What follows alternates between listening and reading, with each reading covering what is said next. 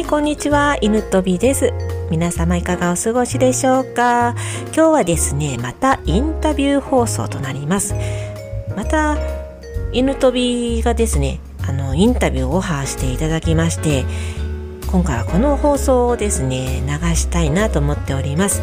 お相手は、健康リズムカウンセラーのミサオさん。ミサオさんは薬剤師歴約20年という経歴をお持ちの方で本当に豊富な知識の塊のような方ですね。えーでご自身でもポッドキャスト、えー人生が好転する健康宇宙法則いい加減な流れに乗るというチャンネルをお持ちです。でまたですね素晴らしいことに Amazon で電子書籍も出版されておりまして一人起業家さんのセルフケア時間管理で健康をデザインするという本をですね出版もされてるんですよ。素晴らしい活躍ですよね、えーこんなみさおさんにですねあのインタビューを、えーしていただけた犬飛びです。あの私の過去のブラックなところもですねお話をちらりとさせていただいておりますのでどうぞ最後まで聞いてみてください。それではどうぞ。こんにちは。健康リズムカウンセラーのミサオです。今日はね、特別なゲストをお迎えしております。なんと、書道で瞑想してしまうという書道家の犬飛さんをお迎えしております。今日はいろんな意味で健康を維持するためにも心の病とかね、やっぱり心のメンテナンスって結構大事なんですけど、なかなかこの辺がね、向き合いづらい分野でもあるわけなんですね。で、そこのところを、あの、ご自身の体験も含めての、いろいろな、こう、紆余曲折含めてお話しいただければ楽しいかなと思いますので、よろしくお願いいたします。まずは犬飛さんの自己紹介からお願いいたします。はい、えー、まずはこの場にお呼びいただき、本当にありがとうございます。えっ、と、私がこの書道に出会ったきっかけも、ようん、もともとは健康をちょっとね、あの、害してしまったところから入ったので、えーうんこの場に呼んでいただけたのかなとも思います。あの、今はですね、書道と瞑想を掛け合わせたプログラムをあの作って、まあ、多くの人にね、どれだけえー書道をすることで瞑想の効果を得られるかというのを広めていく活動をしております。ということは、犬飛さんご自身、あの、昔ですか？最近ですか？その、心の病と。6年前なんですよ。6年？6年。あの、まだ私、子供がその時小さくて、うん幼稚園行ってたぐらいなんですよね。でうん、その時に仕事もあの、フルタイムでしてたんですよね。あらま。で、まあ、ね、心と 体が心身ともにバランスが崩れてしまって、うん両立も取れない。で、自分を責めて、アルコール中毒一歩手前までいたんですよ。あらそう、お酒に逃げてしまって、うわーそう。で、もともともお酒は好きだったんですけど、うんもうなんか調整が効かなくなって、そして体調を壊したんですよね。そりゃそうですよね。はい確かに。ええで、もう本当声が出なくなって、ストレスで。うーん。もうあの、お相撲さんみたいな声、もしもし、ダメですみたいな、こんな感じで。なんかもう、失語症一かな歩ぐらいかな。で、まあちょっとそれにも気がつかなかったんですよ。ストレスが原因っていうのが。なんか風邪こじらせたな、とかぐらいの、簡家単に。族から、他の家族から言われませんでした？そうそうそうそう。なんかちょっと病院にいた方がいいんじゃないって言われるけど、うん仕事を休むっていうのをまず考えれなくて、うわお。そうそう、それで、あ、もうちょっとやばいって思ったのが、もうその声が出なくなったのが3ヶ月続いたんですよ。えで、あ、これちょっとさすがにおかしいなとこ思っれなんでも3ヶて月、は長いでしょうよ。で、で、咳も出始めたし、これはやばいと思って、まあその病院に行っても異常はないっていうことで、うん。あ、これはストレスかなっていうことでお医者さんと話し合って、うん。ちょっと仕事が休んだ方がいいんじゃないっていうことで、まあそういう話はしてたんですよ。で、も仕事をこうね、夢中になってたもんで楽しくて、うんえー、やめたくない、や休みたくないと思ってて、その頃、その小1になったばかりの長女がですね、うん。書道を始めたいと言ったんですよ。うん。で、そこがきっかけで、それまで一切書道なんか興味がなくて、で、えー娘が、あの、まあ、最初は興味あるけど、しばらくすると子供って秋っぽいからごねるでしょう。もう行きたくないとか、小学校1年生ぐらいで。うんねで、もう、じゃあ私も一緒に習うから一緒に行こうよって教室にこうね、あまり途中でやめさせるのもと思って、行ったのがきっかけなんですよ。あら、救世主が。そうなんですよ。娘ちゃん娘ちゃんだったんですよ。で、そこで、あの、私が帰ってハマってしまって、今は娘が辞めているって状態なんですよね。私だけ続いてるみたいな。あらら、すごはいいなんかお宝いただいちゃったみたいですよね。本当この数年間、もう本当いろいろあって、で、今に至ります。はい。わあ、えーそうなん青ですなんか。あら、今の犬鳥さん見てたらね、もうはい全然想像もつかないくらい。うん。でこんな感じなんですよ、ずっと。で、声が出ない。だから、こう、こうなんて言うんですかね。もう夢中になると、こう、ストレスなのがわからないというか、ちょっとネジが一本取れてるんでしょうね。もう体の方がね、それだけ拒否反応を示してたのに、それを無視し続けたしちゃっという。た。しちゃった。うわーかわいそうだよ、それは。だって、もう自分の体って、ほら、世界に1個しかないんだから、そうなんですで、よ。毎日ほら、文句も言わずに、ずーっと働き続けてくれてるわけじゃないですか。ちょっとねそれなのに、こんだけちょっと聞いてよって言ってるのに、耳も返してくんない状態って、もう心苦しい限りじゃない？うん、ごめんなさい。謝ります。ごめんなさい。だよね。うん、本当そうなんですよ。いや、本当今気がついたからよかったけど、あのまま入れたら完全にアルコール中毒になってたと思うんですよね。なってますね。ね。だから、まあ、やっぱりいいきっかけをもらったんですよね。まあう運が良かったんだと思います、本当その辺では。うん。うんうん。そうか。そうなんですよ。だから、その、本当あの、そこが麻痺してる方って実際いらっしゃると思うんですよね。いますね。ね育児と、もう全部私がしなければならないと思思い込んでしまう。うんうん責任感が強い人とか、あの、ちょっと完璧主義になりがち。そうそううんそう。うんうん。育児とは仕事とはみたいな感じで、こうんう、白黒はっきりつけたい人とかは、私みたいに、こう、気がつけば体がボロボロだった、心がボロボロだったっていうのは、そうなんですよ。もう、本当にね、うんあの、仕事にこう、没頭しすぎる方っていうのは、その状態がね、うんうんうんやってくるんですけど、そこ行かないと本人がわからない、気づかない。そうなんですよ。うんあの周りが何を言っても心配してくれても、うんもう、ね、そこ吹く感じじゃないですけど、全逆に跳ね抜けちゃうみたいな。そう、な、何よ、何よ、みたいな、逆にね、うんそれがね、ちょっと煩わしく感じる時期も確かにあったんですよね。家族の心配がね。うん。いや、本当これを聞いてる方で、もしもね、そういう今の状況、私、今の状況に当てはまってるっていう人がいたら、もうぜひね、ちょっとね、心のケアの方を先にしてほしいなと。そうそうそう。一回はね、あの、病院でみ客観的に見てもらった方がいいかもしれない。そうですね。お医者さんの言葉の冷静な言葉じゃないと耳に入らないと思います。そうなってしまったら。うんうんで、ひどい病気とかっていうのがね、まだない状態で、でも体調がどっかおかしいという状態であれば、うん心の方をね、一回考え直してみた方がいいかもしれないですけど、まあうん一度あの、体本体の方に問題がないというのを検証する意味でも、病院でちょっと見てもらうというのは一つの点な、点にもなりますね。そうですね。本当先ほどあの、三沢さんがおっしゃったように、体がサインを出すというのが本当にわかる、うん実体験でした。それって大事ですよ。ん気づける人と、それでも気づけない人がいるという、うん、状況があるわけですけど。うんいや、でも、犬飛さん素晴らしい。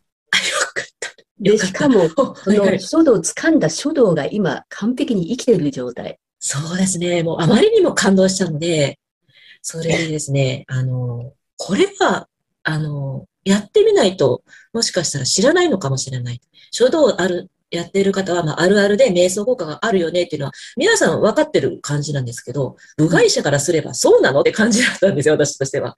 え、みんなこれ気がついて書道してるのっていう感じだったんですよね。それだったらそこにグッとスポット当てて、もうちょっと瞑想効果の方で書道をね、普通にあの座ってやる、あのね、瞑想っていうのはちょっと苦しい人とか、瞑想が身につかない人とかは、書道やるといいんじゃないというふうに言ったんですよね。そうですね。それって大事ですよね。うん。だから、あの、まあ、字も上手になるし、心の健康も取り戻せるし、うん。一石二鳥。一石二鳥ということで、はい、活動しております。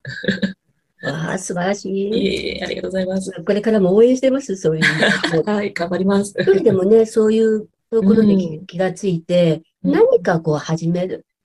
体を動かすっていうこと自体がやっぱりいいんですよね。うんうんうんうん。そうですね。やっぱり新しいことを始めるっていうのは、こう、心の栄養にもなりますし、うん、やっぱりその、何か自分で選んで新しいことを始めるといいきっかけになるんじゃないかな。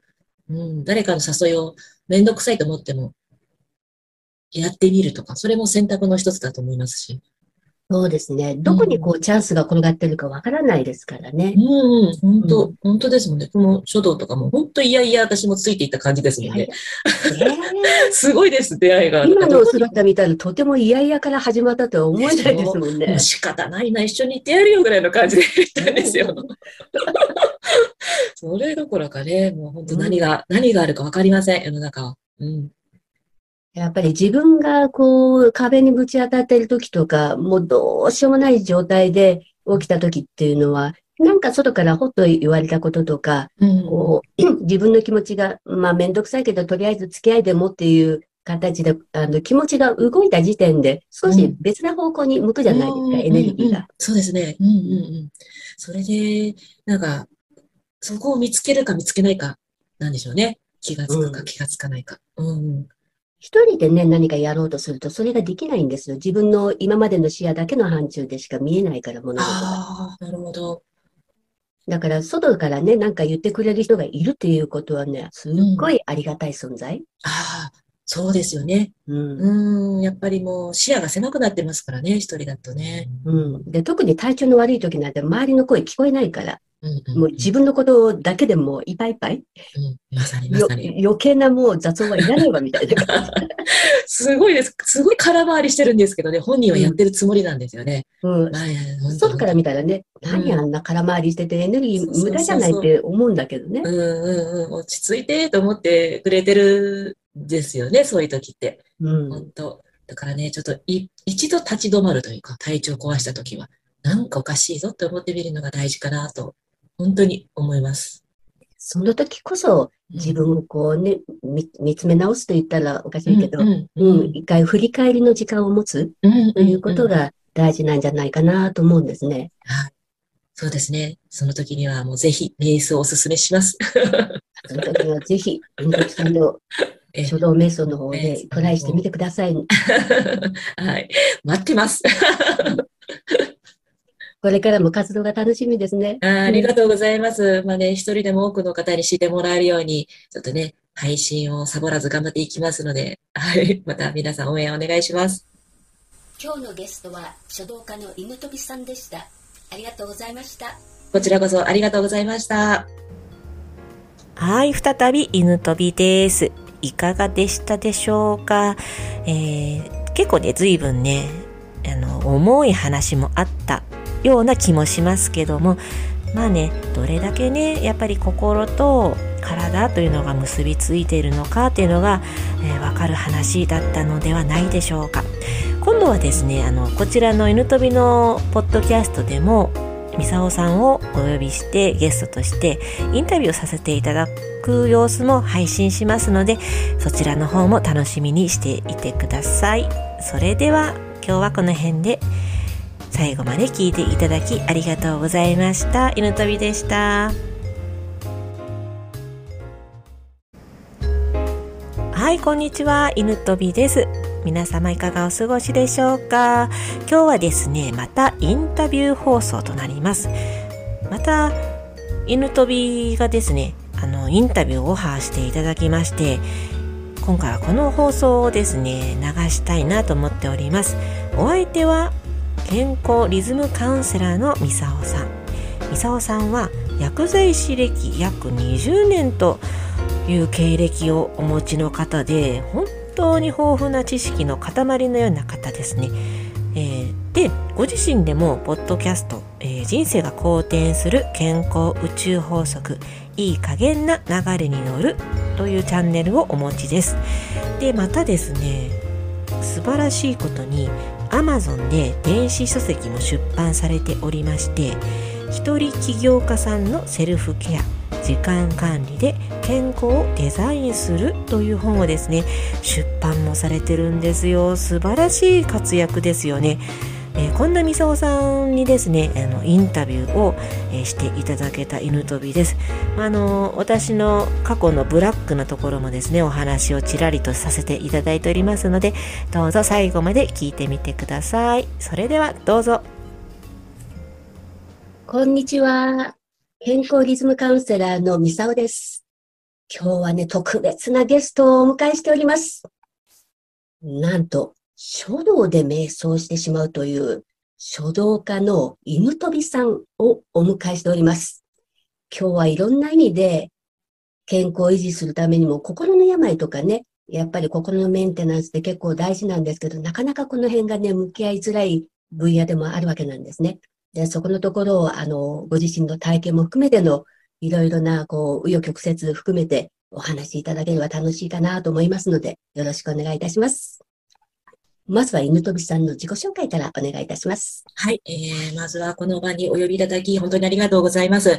えっ、ー、と、私がこの書道に出会ったきっかけも、うん、もともとは健康をちょっとね、あの、害してしまったところから入ったので、えー、うん、この場に呼んでいただけたのかなとも思います。あの、今はですね、書道と瞑想を掛け合わせたプログラムをあの作って、まあ、多くの人にね、どれだけえー、書道をすることで瞑想の効果を得られるかというのを広めていく活動をしております。ということは、犬飛さんご自身、あの、昔ですか？最近ですか？その、心の病と。ね、6年前なんですよ。6年 ?6 年。あの、まだ私、子供がその時小さくて、幼稚園行ってたぐらいなんですよね。で、うん、その時に仕事もあの、フルタイムでしてたんですよね。あらま。で、まあ、ね、心と 体が心身ともにバランスが崩れてしまって、うん、両立も取れない。で、自分を責めて、アルコール中毒一歩手前までいたんですよ。あらそう、お酒に逃げてしまって。そう。で、もともともお酒は好きだったんですけど、うん、もうなんか調整が効かなくなって、そして体調壊したんですよね。そりゃそうです、ね。えー、で、もう本当声が出なくなって、ストレスで。うんもうあの、お相撲さんみたいな声、もしもしでダメですみたいな、こんな感じで。なんかもう、失語症かなぐらいかな。で、まあちょっとそれにも気がつかなかったんですよ。ストレスが原因っていうのが。なんか風邪こじらせたな、とかぐらいの、簡単に。から、他の家族から言われませんでした？そうそうそうそう。なんか、ちょっと病院にいた方がいいんじゃないって言われるけど、うん、仕事を休むっていうのをまず考えれなくて。うわそうそう。それで、あ、もうちょっとやばいって思ったのが、もうその声が出なくなったのが3ヶ月続いたんですよ。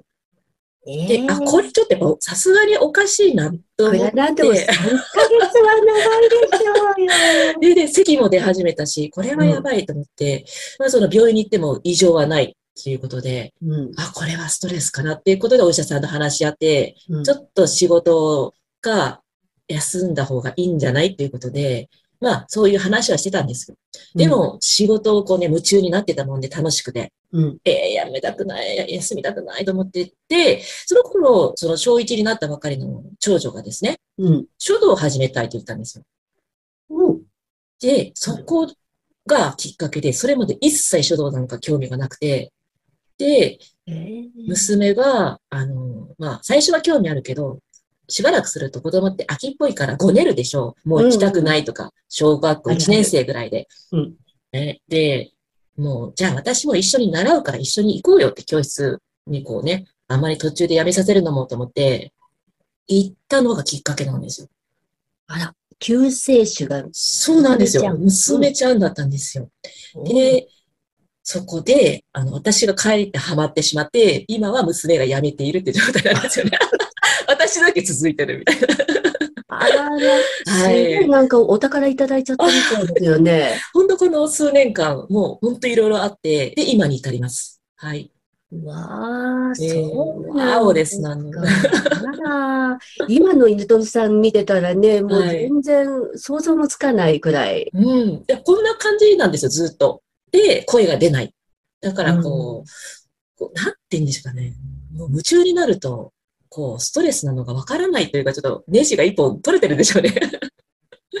もう体の方がね、それだけ拒否反応を示してたのに、それを無視し続けたとしちゃっいう。た。しちゃった。うわーかわいそうだよ、それは。だって、もう自分の体って、ほら、世界に1個しかないんだから、そうなんですで、よ。毎日ほら、文句も言わずに、ずーっと働き続けてくれてるわけじゃないですか。それなのに、こんだけちょっと聞いてよって言ってるのに、耳も返してくんない状態って、もう心苦しい限りじゃない？うん、ごめんなさい。謝ります。ごめんなさい。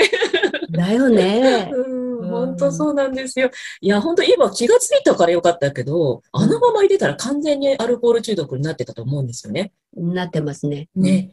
だから、まあ、やっぱりいいきっかけをもらったんですよね。まあ運が良かったんだと思います、本当その辺では。うん。うんうん。そうか。そうなんですよ。だから、その、本当あの、そこが麻痺してる方って実際いらっしゃると思うんですよね。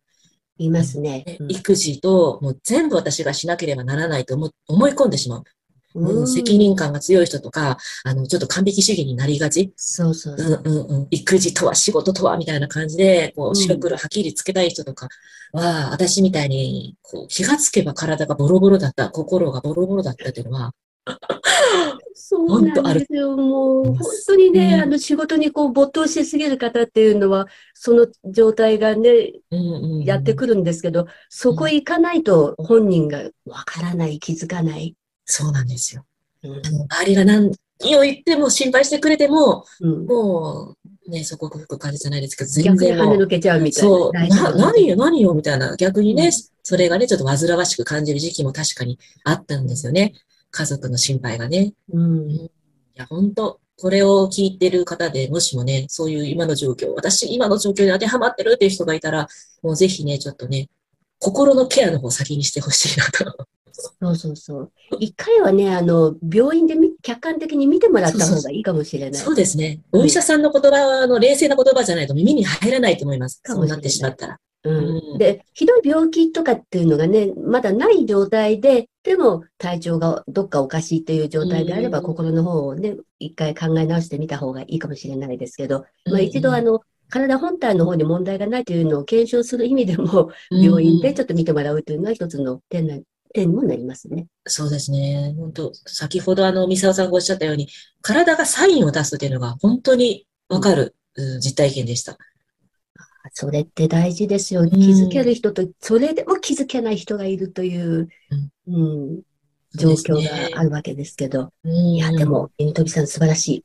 あ、よかった。で、しかも、その書道を掴んだ書道が今完璧に生きている状態。そうですね。もうあまりにも感動したので、それでですね、あの、これは、あの、やってみないと、もしかしたら知らないのかもしれない。書道ある、やっている方は、まあ、あるあるで瞑想効果があるよねっていうのは、皆さん分かってる感じなんですけど、部外者からすればそうなの？って感じだったんですよ、私としては。え、みんなこれ気がついて書道してるの？っていう感じだったんですよね。それだったらそこにグッとスポット当てて、もうちょっと瞑想効果の方で書道をね、普通にあの座ってやる、あのね、瞑想っていうのはちょっと苦しい人とか、瞑想が身につかない人とかは、書道やるといいんじゃないというふうに言ったんですよね。そうですね。それって大事ですよね。うん。だから、あの、まあ、字も上手になるし、心の健康も取り戻せるし、うん。一石二鳥。一石二鳥ということで、はい、活動しております。わあ、素晴らしいい。えいえ、ありがとうございます。これからも応援してます、そういうの。はい、頑張ります。一人でもね、そういうところで気気がついて、うん何かこう始める。体を動かすっていうこと自体がやっぱりいいんですよね。うんうんうんうん。そうですね。そうやっぱり新しいことを始めるっていうのは、こう、心の栄養にもなりますし、うん。やっぱりその、何か自分で選んで、新しいことを始めるといいきっかけになるんじゃないかな。うん。誰かの誘いをめんどくさいと思っても、やってみるとか、それも選択の一つだと思いますし。そうですね。どこにこうチャンスが転がってるかわからないですからね。うん、うん、本当、う本当ですもんね。この書道とかも本当いやいや私もついていった感じですもんね。ね すごいです、出会いが。今の姿見たらとても嫌々から始まったとは思えないですもんもねう。仕方ないな、一緒に行ってやるよぐらいの感じで言ったんですよ。それどころかね、もう本当何が、何があるかわかりません、世の中は。うん。やっぱり自分がこう壁にぶち当たっている時とか、もうどうしようもない状態で起きた時っていうのは、なんか外からほっと言われたこととか、うん。こう、自分の気持ちが、まあめんどくさいけど、とりあえず付き合いでもっていう形で、あの気持ちが動いた時点で、少し別な方向に向くじゃないですか、うんエネルギーうんうんが。そうですね。うんうんうん。それで、なんか、そこを見つけるか見つけないか、なんでしょうね。気がつくかうん気がつかないか。うん。一人でね、何かやろうとすると、それができないんですよ。自分の今までの視野だけの範疇でしか見えないから、物事が。ああ、なるほど。だから、外からね、なんか言ってくれる人がいるっていうことはね、すっごいありがたい存在。ああ、そうですよね。うん。うん、やっぱりもう視野が狭くなってますからね、一人だとね。うん。で、特に体調の悪い時なんて周りの声聞こえないから、うんうんもう自分のことだけでもういっぱいいっぱい、うん、まさにまよさに。余計なもう雑音はいらないわみたいな。すごいです。すごい空回りしてるんですけどね、本人はやってるつもりなんですよね。外から見たらね、うん何あんな空回りしててエネルギー無駄じゃないって思うんだけどね。うんうんうん、落ち着いてと思ってくれてるんですよね、そういう時って。うん。本当。だからね、ちょっとい一度立ち止まるというか、体調を壊した時は、なんかおかしいぞって思ってみるのが大事かなと、本当に思います。その時こそ自分をこうね、見見つめ直すと言ったらおかしいけど、うんううんん、一回振り返りの時間を持つうんということが大事なんじゃないかなと思うんですね。はい。そうですね。その時にはもうぜひ瞑想をお勧めします。その時はぜひ、遠藤さんのえ書道瞑想の方えでトライしてみてください。はい。待ってます。これからも活動が楽しみですね。あーありがとうございます。まあね、一人でも多くの方に知ってもらえるように、ちょっとね、配信をサボらず頑張っていきますので、はい。また皆さん応援お願いします。今日のゲストは書道家の犬飛さんでした。ありがとうございました。こちらこそありがとうございました。はい、再び犬飛びです。いかがでしたか？ちょっと重いかなと思う話もちらほらさせてもらったんですけども、まあね、心と体がどれだけ深くつながっているのかっていうのが、あの、分かっていただけたらなと思う、うお話をさせていただきました。今度はですね、みそおさんを私の番組にゲストとしてお呼びして、えーこちらからインタビュー形式でお話を聞いていきたいと思います。楽しみにしていてください。みそおさんの活動はですね、概要欄に貼っておきますので、ぜひね、皆さん行ってみてください。それでは最後まで聞いていただきありがとうございます。犬飛びでした。